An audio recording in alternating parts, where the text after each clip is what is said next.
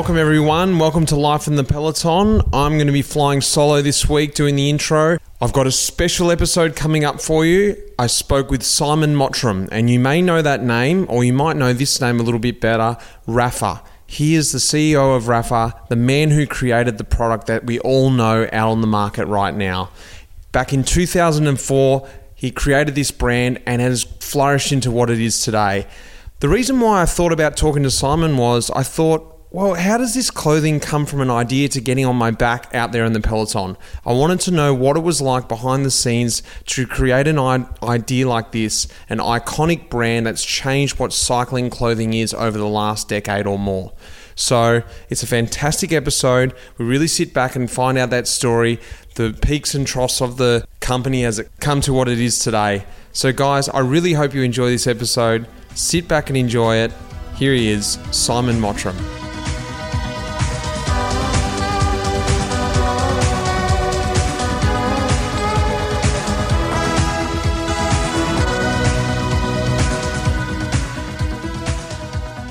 All right, well, let's get cracking here. Welcome to Life in the Peloton. Today I'm talking with Simon Mottram, and if anyone out there doesn't know who that is, he's the founder of the London based cycling clothing brand Rapha, and now I'm sure you know what I'm talking about because everyone knows Rapha Clothing. Welcome, Simon. Welcome to the podcast, mate. Very nice to be here, Mitch. I want to go back to the beginning and I want to talk a little bit about where this brand came from because for me, it was a little bit when I look back into your history of who you were, it seems a little bit left field. You started as an accountant at PricewaterhouseCooper. You worked for 20 years in branding, you know, with companies like Chanel, Aston Martin. And what I want you to do is help everyone understand what cycling, the fashion was like, or even the bike shop scene, or even the clothing scene was like in the 90s. And that's where I think you started to formulate this idea and you started to see the gap in the market. So Help us understand what you were seeing and what was missing, and where then Rapha started to come from. Yeah, it's good setup. Um, it's a long time ago because we launched in 2004. So you're right. The 90s is when it first started to properly percolate for me. And when I was a kid, my impression of cycling and when I fell in love with it was it was all about France and Italy, and it was, you know, it was the Tour de France, and it was the Côte d'Azur, and its color and its style, and it's wow, it's fantastic. And as I became more interested in cycling as an enthusiast in my kind of 20s, I suppose, I realized that it didn't look like that to the mm. the regular punter.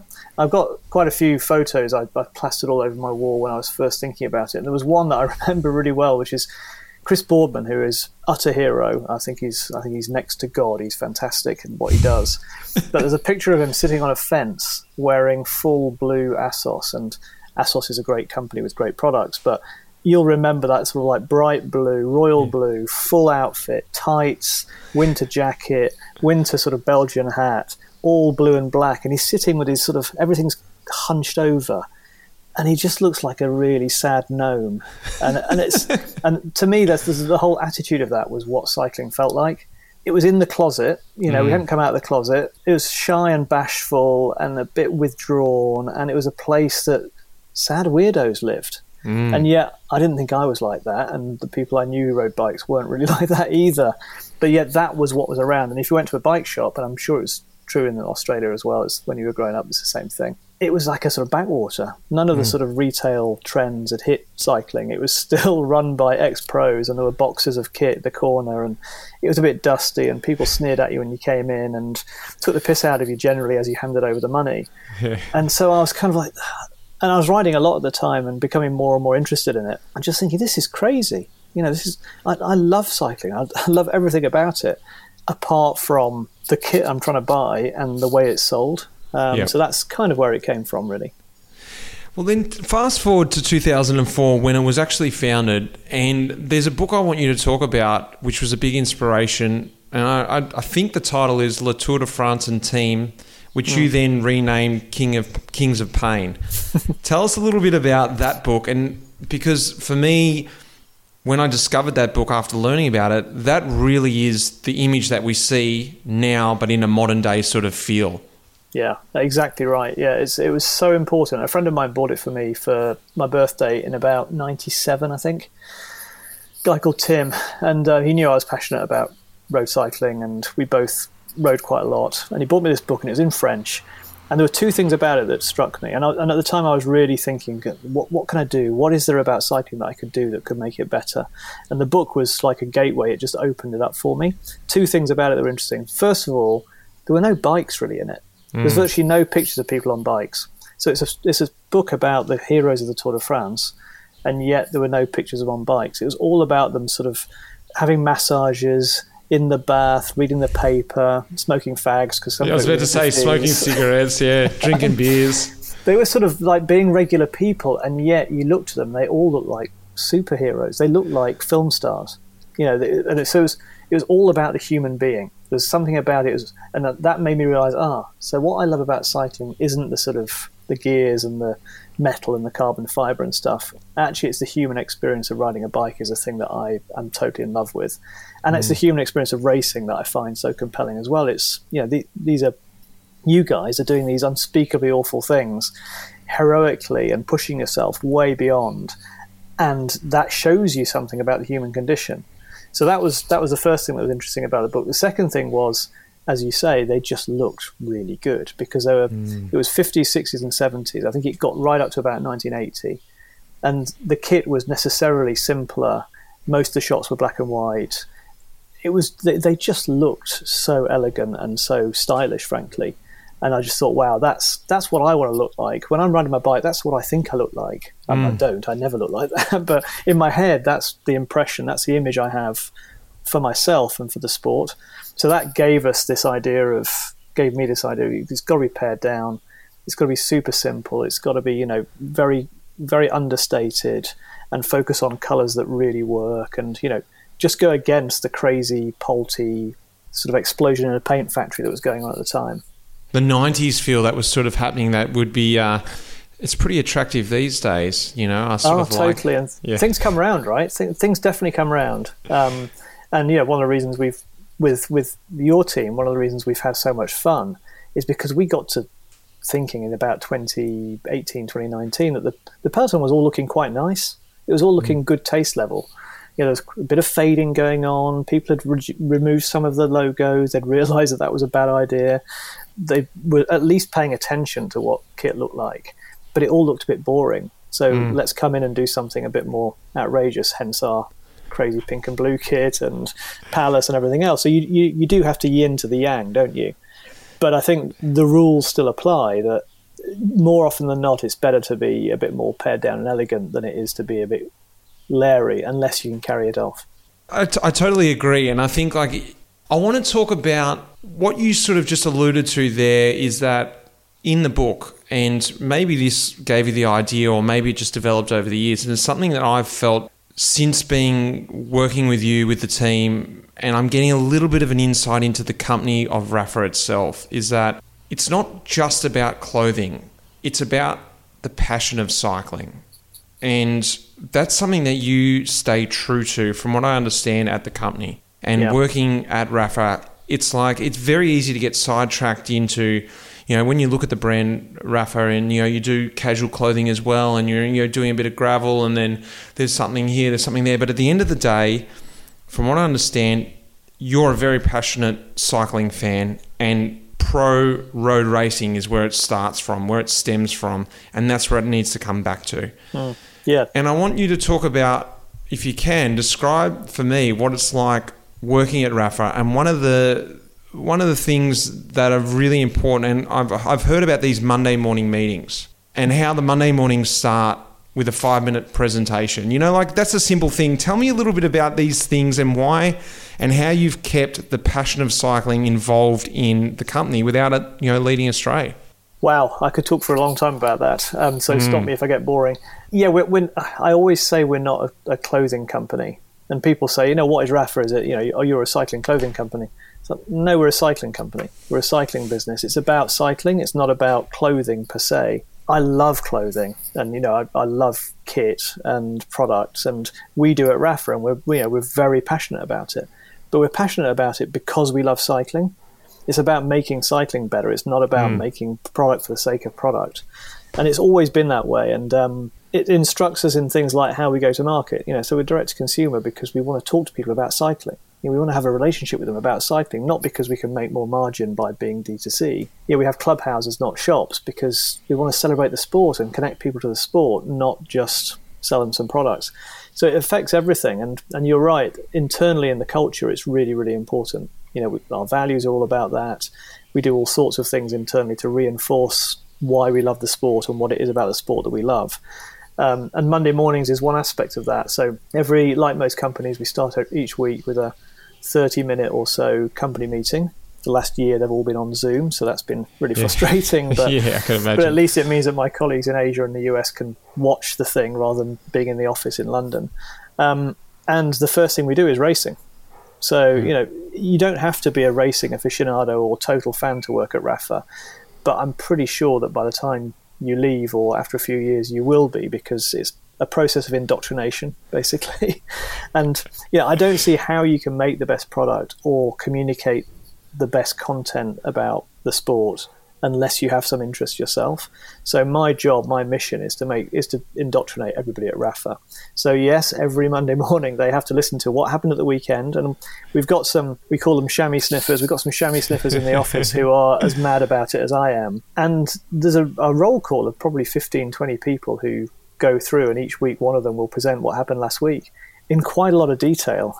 so, yeah, frankly, if you're not really interested in cycling and you have to put up with that every Monday morning, you you know maybe it's not the best place to work you know so but it's good fun and it's it, it just we try and keep it light and we try and you know introduce people to it and if we can't do that then how's this how are we going to get customers to take up cycling and get involved in the sport if we can't get our own staff to do it so yeah it's it's pretty obsessive yeah, and I like it. And there's other things as well that I've heard of. You know, the Wednesday ride day, come to work at 1 p.m. You know, the quarterly rides, finishing at the pub. You know, these are things that I, if I had my own company, these are the things that I would love to to keep there. You know, not necessarily because of the cycling, whether it be something else, the Wednesday run, or you know, every quarterly just walk into the pub. That is what makes, I think, a really nice tight knit team. And you've said you're so passionate about it that you're like, no, it's going to be cycling based. This is a cycling, you know company. Let's let's keep that involved Sorry, to the point like of you doing the testing. You know, you wear the test wear. You test the clothing yourself. You know, it'd be easy just to go. You know what? I once upon a did that. Once upon a time did that, but you know, I've moved on. The company's too big for me. But it's like, from what I understand, you're out there wearing the clothing just like I am. Yeah, I, I, well, I'm not sure I wear it just like you do, but I, I, I definitely wear it. Um, yeah, I'm still passionate about doing all that stuff. I have to be a bit careful because I'm 55 now and not very fast, and and I'm somewhat stuck in my ways. You know, yeah. I, I, I watch every minute of Etoile de Bessèges, whereas lots of my staff probably don't really know what Etoile de Bessèges, Bessèges is. Still less be able to pronounce it. Um, so I have to be a bit careful not to sort of to. I'm not the lead tester, put it that way. We've got much better people who I'm sure you've come across who, who test our product. Um, but no, it's really important. It's it's really important we're about something. RAF Rapha's about cycling. We're not about sports or about. Mm having a business. We're about cycling and we're utterly passionate about it, and that drives everything forward. And the other thing, which is probably just as important, but maybe not as um, rational, is that this is my way of being able to ride my bike all the time. Mm. So, you know, I had to, I mean, I didn't create the company so I could ride my bike, but it really helps that on Wednesday mornings I can go for a ride because I can't at weekends because I've got disabled son and it's always been, you know, time's been a real problem for me. So at least within Rapha, I can travel the world and ride with people like you, and I can ride on Wednesday mornings, and no one's going to frown on me for riding my bike. So I think that's secrets the point. Out. Yeah, I think that's the point. I describe this to a lot of guys who, you know, and this happened to me with with cycling. Is it starts off as a passion, and then all of a sudden it transitions into a job. And there's this point in in your career where you go, oh, I don't know if I really love this anymore. And then you go, hang on, mate this is a job now, but this is a job that I love to do. And you, from what I'm just hearing you now, you're like, I need to create a job that I love to do. I could just keep pushing this and suddenly I'm making money and I'm doing something, but it's actually not what I enjoy. It's like, well, hang on, let's just keep the enjoyment in it. If that means, you know, allowing everyone to have half a day off work on a Wednesday to ride, so be it, because that's what's going to make me happy. And, you know, yeah, everything's going to roll on from there and it's it's never once felt like a job. You know, my mm. my mum when I used to call up my mum, and she'd say, "How's your job?"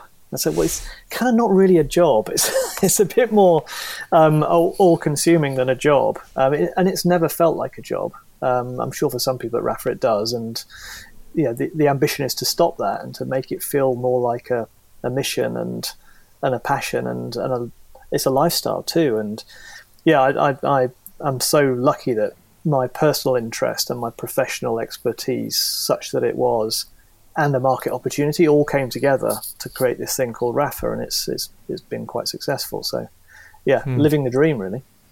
Let's talk about when you entered the peloton, um, because you know 2004 the company started. By 2008, you're already sponsoring slash half. I'm pretty sure you're half owning a team, yeah. Rapha Condor, which was Condor as a bike company from the UK, Rapha being you. Um, and that was your foot into the door to the racing side of things. Tell me about the beginning. Like, what was your idea there? Was that always the idea? Once I get my own brand, I want to sponsor a team, or how'd that all come about? I've got to, I've got to admit, it wasn't at the start. You know, I, I've, I've always tried to be quite respectful of the fact that even though I'm an enthusiast and people who work with me are enthusiasts, there is a massive, there's light years between what we do and what professional racers do, and and it's quite hard to imagine being in that peloton or being qualifying to be part of that peloton. And when we started out, it was very much trying to kit out people like ourselves who mm. weren't pro athletes. So you know, and actually, we could have better products than you guys sometimes. You know, we could have mm. nicer fabrics that you know maybe you couldn't wash at forty degrees in a hotel um, washroom on a race, but that didn't matter. We could have really lovely stuff. Um, so it was very much about that and a certain kind of customer. But I had one friend of mine from day one, a guy called Dominique, who just used to beat me up about having a racing team. He said, "You know, you love racing. You're talking about it all the time. You need to have a racing team." And I say, "Yeah, but it's difficult, and you know, oh, I'm not sure we've got the right products." And he's like, "No, no, you've got to do it." And eventually, he said to me one day, he said, "So I've I've got Grant at Condor. He wants to do it. Um, so will you do the team?" And I said, oh, yeah, okay then. And he said the same thing to Grant. He said, yeah, Simon's going to do it if you do it. so, so I was basically talked into doing it. And it was, he was quite right. And it was an absolute joyous ride from then. So that was 2006. Mm. And we, you know, we pieced together some product. Originally, they wore sport jerseys, these, mm. the, the guys on the team. And they were gentlemen players. They were sort of category one racers, not elites. And then we hired Dean Downing and it all sort of took off. And then we hired people like Tom Southam and and got John Herity as a manager. So Rapha Condor became quite a successful thing. You know, we dominated yeah. UK racing for a couple of years, and we started our pro team range, which was really important that we actually did products that were ra- were for racing. They were made of the right fabrics, and they were more aero. It was kind of slightly before aero really took off, but they were tight fitting, etc., etc. So we thought, yeah, we're ready now, and I, because mm. I knew Dave Brailsford at Team Sky and Fran Millar, we had conversations, and eventually they said, "Well, yeah, do you want to do you want to do it?" And I said, "Well, yeah, that'd be amazing." And yeah, thinking, right. well, we've got pro team products, we've done Rapha Condor, how hard can it be? and, oh gosh, here we and go. It, uh, we were talking about living the dream earlier. It, it, was a different dream, shall we say? It was so yeah. hard, so hard. It was such a learning curve. Um, ultimately really successful and really satisfying. But oh my god, the first year or two was chaos, you know, total chaos because we just went at it like we go at everything with total enthusiasm. If you're going to do a pro team, do everything. You know, let's do everything. Mm-hmm. Let's make all the content in the world. Let's do a Panini sticker a, a sticker book of all the races. Mm. Let's let's activate the sponsorship all the time, and then let's make custom clothing for every rider, and let's make every item of kit custom. Socks, wow. arm warmers, caps, every jersey, every jacket, off bike kit, every single thing was custom fitted. so the, the opportunity to get things wrong was was just massive, and it was just born out of enthusiasm, really. But it it meant that you know we started that first season with quite a few things to clear up. And I remember Dave or maybe Rod Ellingworth sitting down with me and saying, so, Simon, I think um, you're focusing on the steak, but you've got to get the peas right first. Yeah. so, which I've remembered ever since. It's um. So we, we then spent two years getting the peas right, and then by the end of it, we were back on the steak, and it was all really good. Uh, but as a writer, that would have been awesome. You know, like you know, there's there's nothing better than as a rider the the sponsors, whatever it might be, whether it's the bike sponsor, whether it's a clothing sponsor, really, really fussing over you and not just generically giving you, okay, there you go, there's that, that'll do, that'll. And as a rider, I would have absolutely loved those. I'm not saying it's bad now, but those first few years just where, where you know where, where everything like you said was fussed over it was like there was extras here and there you would have been like this is the best you know and obviously over time you would have realized okay i don't think they need four duffel bags or whatever it might be. Um, it but was- yeah i love that. it was seven or eight hundred items of product. So you know, I know that there's all those little films online of pros opening up their packet of, you know, usually a cardboard box or something with some kit from Italy or something, and, and it's like it's like Christmas Day, isn't it? yeah. The Team Sky riders got a massive two suitcases, I think, just full of customized stuff with their names on and everything. And they got a handbook. They got a, a ring bound printed handbook about each item of product. It was signed by everybody at Rapha. I got everybody at Rapha to sign the inside cover. So it's like, you know, we love doing this. Here you go.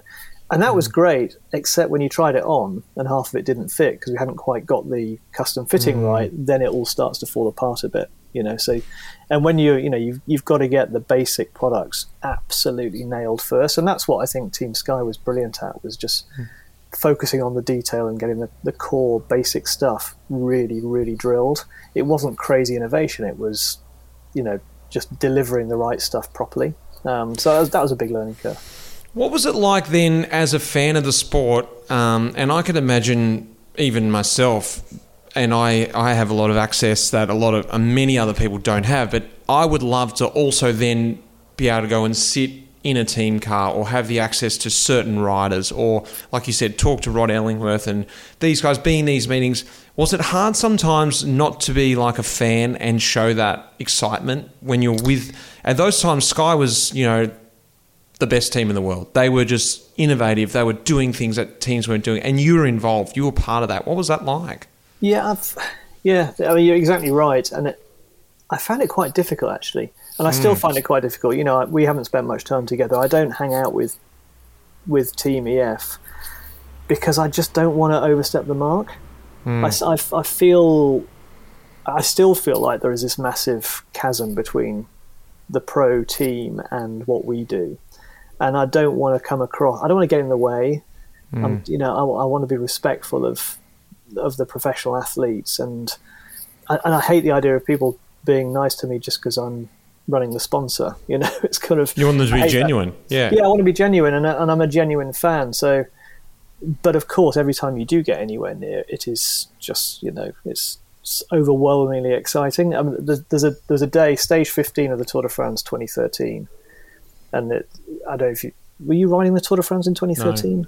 Um, it was it was a brutally long stage from somewhere up the Rhone Valley to Mont Ventoux, and it finished on the top of Ventoux. And Team Sky were sort of you know dominating everything, and we I went to Ventoux with about twenty or thirty friends, and we had about fifty or hundred customers, and our big horse truck sort of mobile clubhouse that we had at the time Cool. parked six k from the top, just above Chalet Reynard. and we waited for them to come, and we watched it on the TV on the side of our van, the whole stage, getting more and more excited because Team Sky just sat on the front and just pulled, pegged this break that'd gone away, and just for 200 odd kilometres, they were just bossing the peloton. And then it got to the bottom of the climb, and more Team Sky guys came to the front. People like Richie and you know the climbers came to the front and carried on bossing the mm. peloton. Which you know now, of course, often it seems quite boring to have teams sitting on the front and shelling people out the back. But then it was it was my team, and there were people that I kind of knew, and and they came up, and I remember by the time they came past, Froome had attacked and had chased back onto Nairo Quintana and gone had gone straight past him. And he came past in the yellow jersey and his Rapha kit, Ah, and I was there with like a hundred customers, and we were probably a little bit drunk, but it was one of those fanboy moments. It's like, what we are part of this. yeah. You know, um, it's just, it doesn't get better than that. Well, tell me on the other side, the flip side of the coin, because I can imagine that's the nice part of it. But at the end of the day, we're all prima donnas, cyclists. And I can imagine, you alluded to it a little bit there when you said you first, the first year, you were like, you know, everyone opened their bag up and everyone was happy till they put the kit on. Is it difficult still to this day to actually please cyclists? Because at the end of the day, it's very, very difficult to make it right for an individual person. I want the sleeves this long. He wants them that short. The skin suit doesn't fit me here. What is it actually like working with pro teams? Is it And like I can imagine sometimes you just feel like I'm just going to throw my hands up. I can't be bothered. But at the end of the day, like you've said a few times here, it is the pinnacle, and that's what you want to be involved with. We are mm. road cycling, so you have to juggle it. And does it ever just get too much? Uh, it doesn't for me. I mean, I have to have to admit that I don't get involved in the detail fitting or any of the administration around the team anymore, and was always somewhat away from that. So, you know, I, I probably didn't see all the pain. But we have, we have an expression in Rapha, which I'm sure lots of people do in companies, which is you know, good enough isn't. Mm. Yeah, I can't bear the idea. Oh, yeah, that's good enough. Let it go out the door. Yeah, this, mm. this is this is our passion. This is a thing that matters more to me than almost anything apart from my family it's you know it's the greatest sport in the world. We're right in there. These are the greatest athletes in the world. Of course, good enough isn't enough. You know, it's got to be right. It's got to be perfect. So, and I think the team at Rapha all subscribe to that view. And I'm sure there are moments where they have to bite their lips and and go home and punch the wall or whatever. But hopefully, they never show it because they they do get it. They understand that this is the pinnacle. This is this is as good as it can be, and everything has to be spot on. Yeah. Well, tell me about the direction now because I get the feeling, and I could be completely wrong here. Sky was a certain direction from an image point of view, and once you finished at Sky at 2000 end of 2015, you guys didn't decide to continue on with them. You took a different route and you went with the women's team Canyon SRAM, which you're still with today. And then in 2019, you joined EF, and you spoke about that a little bit earlier on, where you said, "Okay, we want to make things a little bit more flamboyant in the peloton.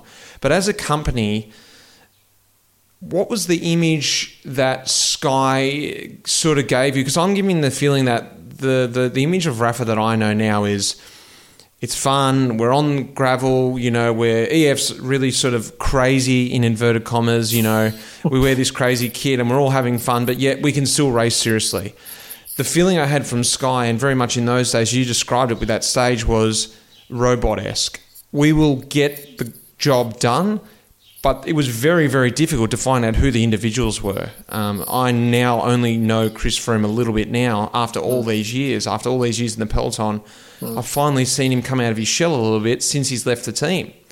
Um, and and Ineos now it is has changed a little bit over these last few years. But as the brand Rapha, I can imagine personally, I didn't really want to be involved with the brand Rapha because of that sky feel. It was like, oh, I don't know what that is. It's very, you know, exclusive. I'm not that kind of guy. I'm a bit more flamboyant guy.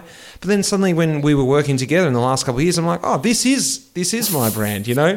this is the colours I want to wear. So tell me about that transition there, like and I could be wrong, but that's sort of what I saw from the outside. That's really interesting. Uh, there's it points to a couple of things. One thing which we probably won't talk about there's a difference between the reputation of Rapha and the people within the company, and that, that's always been the case. And I think when you when you focus on a certain kind of look and doing cool content, and you know the, the brand's pretty accomplished. And I think there's a bit of a look, don't touch that, that emerged about Rapha at that time in the first 10 years. Mm. And it was probably important that it did because it gave, gave us cut through and it allowed us to create a really strong identity. But whenever people met us, they realised that yeah, we're not these kind of Machiavellian kind of you know uber people. We're just regular fans. And I think what's been nice about the last few years is it's closed that gap. And I think the mm. reputation of the brand is now much closer to the reality, mm. without losing any of the impact. Hopefully, but but going back to Team Sky, it, it was an amazing ride for four years. But what happens is, you know, if you win everything, uh, sorry, stepping back, the thing to remember that we always, I always think, the point of Rapha doing this is not to sell more team kit than the next team mm. or to win more races because we can have trophies in our reception. The whole point is about making the sport more successful and reaching more people and engaging and delighting more people. And so when you start judging, we, ju- we judge everything we do on that basis periodically. So after three or four years of Team Sky, what became apparent was even though they were winning the tour every year and winning loads of races, and there were lots of photos of people with their arms in the air, but actually, was it moving the dial? Were, were yeah. any more people coming to the sport? Did um did it really engage people that much more? No, and we just got we realized that there, there, had to be a better way we didn't know what it was so we thought mm. right okay we'll do the brave thing like it was brave to take it on in the first place let's walk away from it so we decided to not renew and that was fine and then we did that roadmap project where we did a piece of research to try and work out what was wrong with the sport why was why were the audiences not increasing why were fewer people you know, apart from really old Belgians following the sport, you know, yeah. what did we have to do to make the sport yeah. more successful? Because that's frankly why I'm in business and why Rapha exists. And we came up with a whole load of ideas, but none of them seemed to fit with sponsoring Team Sky. And actually, when I first met Philip from EF, they were the things that I put in front of him and said, well, clearly it's got to be all about the characters in the team.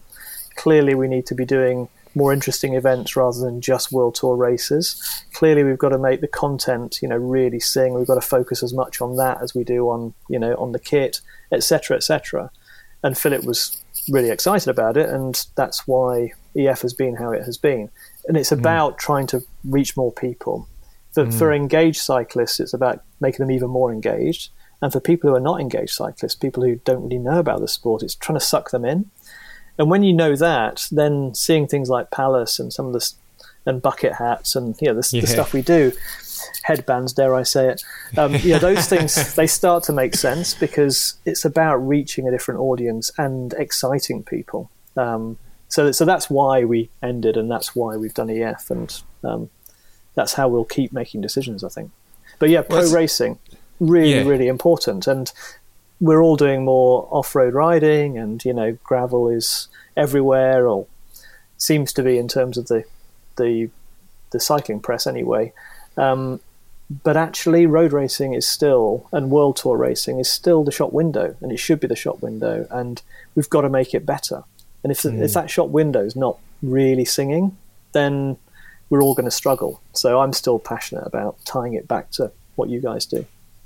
Oh, and that's exactly what I was going to ask you now. Moving forward, what is the next vision for Rapha? Because I feel like you guys are always on the cusp of setting the trend, whether that is the physic, the, the the image of it, you know, with the kit, with the look, or whether it's just the feel, you know, with you know, um, with Rapha Racing, the videos that we're doing, and um, just you you have the foresight of what is the next trend, yet it's a difficult, it's a double edged sword because you don't want to lose the mission statement of what you originally started at, and that was back in you know earlier than 2004 but we talk about the book of the simplicity of the mm. character of and you don't want to lose that either so it is i can imagine it would be very difficult to just keep going down this rabbit hole yeah this is what we want and then all of a sudden you're like oh hang on where we've actually well this is not where we want to be so you know what is the next sort of image? And you know, something that is very exciting with me is that the Life in the Peloton collaboration. You know, this is a jersey that we made together to celebrate the podcast, and what allows you to make these decisions to work with certain, you know, companies, small companies like me, and and keep keep going forward. Like, what? How's this vision come about? Uh, yeah, I think it's it still all goes back to the the first premise of Rapha and why I started it and what it was all about. Um, you know, people don't people don't just want product for the sake of product. You know, they want product because it connects them to something bigger and something mm. that's more engaging. And in our case, that's cycling. And so we need to be we need to dig ever deeper to connect people to the experience of cycling and the characters. And it's still about that human dimension. You know, the reason we're working with you and with a number of athletes, individual athletes, is because we can do much more meaningful product. You know, a, a, jersey that's designed with you, with your imprint in it, and your you know your take on stuff is so is worth so much more than just a different coloured pro team jersey that's from our range. I think. Um, yeah. And to be honest, you know, we, we've used product to tell stories from day one. You know, whether it's the story labels on the inside of products or it's the whole product itself. We've done celebratory products since 2004, and it originally because we, we couldn't celebrate very much because we didn't have much to celebrate. we used to celebrate places, so you know it'd be Hautacam or Ventoux or Stelvio or whatever. you know, we we take places, or it was historic races, or it was the Etape du Tour or whatever. increasingly now, because we've got these relationships with pro athletes, we can start telling the stories, whether it's Locke or you or um, Sarah Sturm, um, you know, who does, who does off road, or you know, men and women who we work with. Your stories are much more interesting than just a product on its own. So I think you'll see more and more of that, and and you'll see more and more stuff from the Rapha roadmap. I think you know it's, mm. it's women as much as men it's you know it's minorities as well as you know the mainstream white audience, and the sport is still horribly white, isn't it? Um, you'll see it uh, being as much about telling stories as it is about just creating products.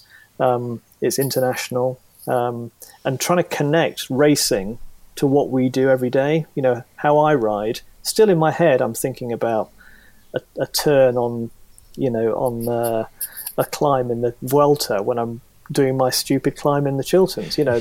and, and, the more we can connect racing to riding, the better I think we'll, we'll all be. Well, let's let's finish up now, and I want your style tip for the, everyone out there listening. because you know I, I I've heard that you were a big big fan. I don't know if you're still wearing them. The white brogues is that, is that correct? Yeah, yeah. Brogues, yeah. sorry, the yeah. brogues. So you're a style man yourself, and um, tell us what for you, because we all have our different style, and as as you know, I have another podcast, Talking Luft, which you will be on as well. Tell us what is the cycling style, head to toe, cycling now. Is it is it short socks? Is it long nicks? Is it what is it? What is it? What do you see as the ideal cycling style that you want to see happening in the peloton today? So people can take a little tip out of this when they're thinking, you know what, they're getting dressed in the morning. What for you is uh, the right way to wear your kit, mate? You're um, going on here out on a limb. Uh, yeah, I'm out on a limb here because I'm not sure everyone can, should take style tips from me. But um, I think I think it's more important that people have their own style. You know, this mm. isn't about And, and I think it's really boring when everyone has the same sock length because that's what's currently fashionable. And suddenly jerseys are down to the elbows because that's what everyone has. That's not style, that's just fashion and following fashion.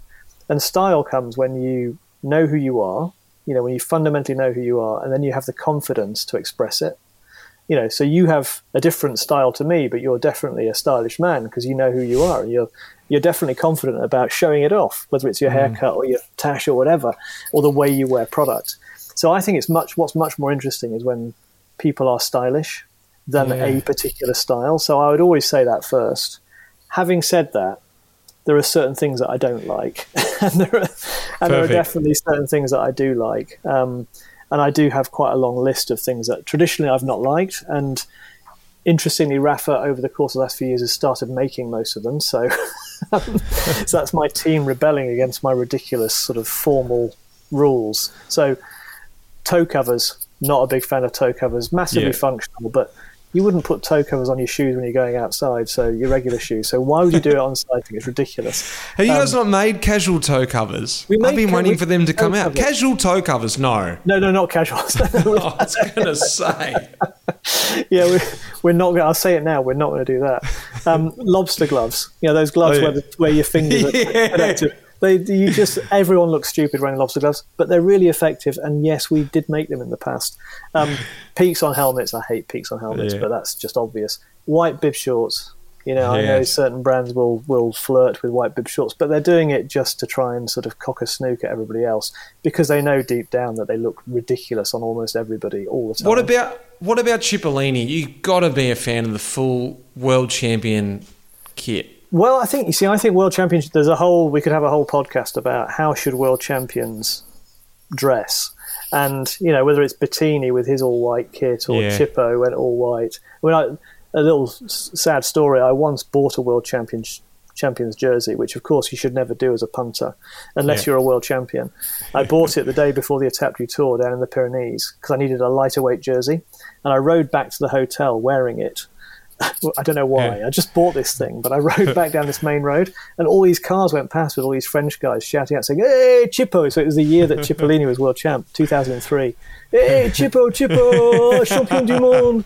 And I took it off when I got to the hotel, put it in my bag, and never wore it again. I was about to say, yeah, threw it out. so there's a, there's a whole thing on world champs, and I think you know you've got to pay it respect and you Hmm. do absolutely have to have black shorts. I mean, there's no the Oh. world champion should not have anything other than black shorts. You know, it's it's respect for the institution. You Hmm. know, Cav got it completely right when he did it. Julian Alaphilippe, he's definitely got too much crowding of logos going on on that jersey. You know, Hmm. he needs to make the bands a bit bigger because they're more important than whichever grouting manufacturer in Belgium he's being sponsored by today. Um, but I think you've got to respect the institution, and I, that's not white shorts, I'm afraid. Chippo's What an do you- interesting one because he's kind of a stylish man, but it, was always just not quite right, was it?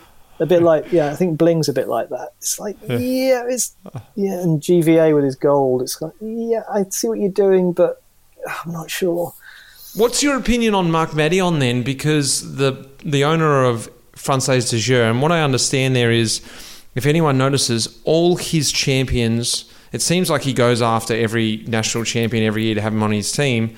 he he respects the champion, and he will have no sponsor on the jersey. And I think, in many ways, it looks for me a little bit plain, but I love the theory behind it. It's like no, very respectful. Have you? Do you know about this? Yeah, yeah, I do, and I and yeah, Arnaud Démare. Sometimes hmm. it looks like it's somebody for a punter from Yeah. Bois de Boulogne who's just snuck into a race because he's just got this red, white, and blue jersey.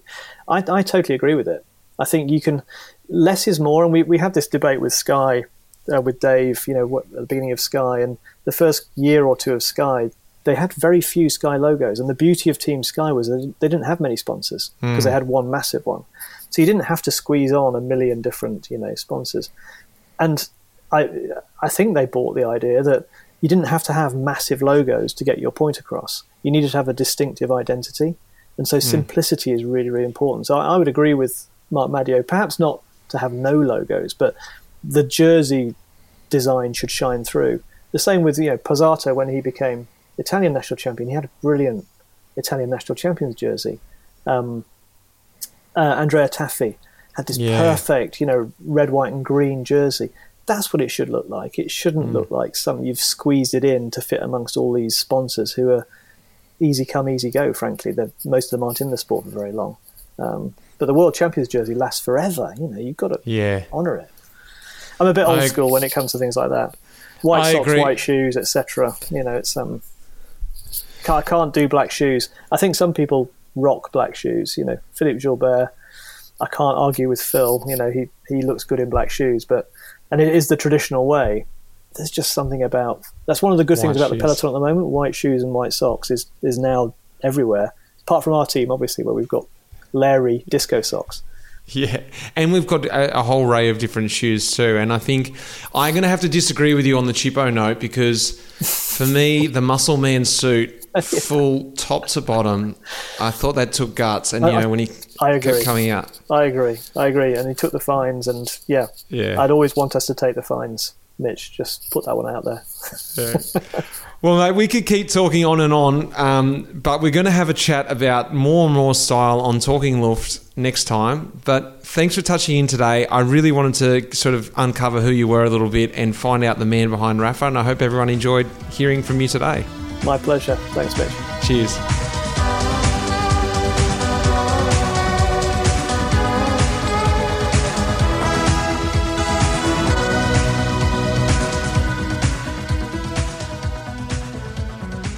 Well, there we have it. Another fantastic episode, a great story, and it was great to hear about the history of this company, how he's transformed what we used to see as cycling clothing, pro cycling clothing, into this beautiful fashion icon it is today. And that's really changed the industry, what we see today.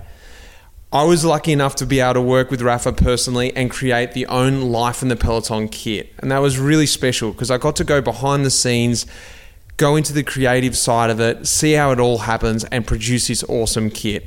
A few people were lucky enough to get on the pre order, and that is starting to come out now. I'm hoping to see that appear in people's mailboxes very, very soon. If you did miss out on that, there's been a little bit extra that's been made, and that's going to be put up on the Rapha website very soon. So keep your eyes peeled for that.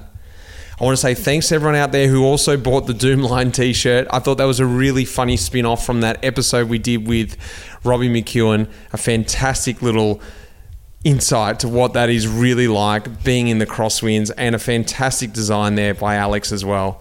So, guys, thanks a lot for listening. We're going to have a break for the Tour de France coming up. We've got Talking Luft next week, and we'll be back after the Tour de France with another episode with the Cycling Podcast. So, guys, thanks very much for tuning in, and until next time, cheers. You have been listening to Life in the Peloton. The producer of this episode was Will Jones.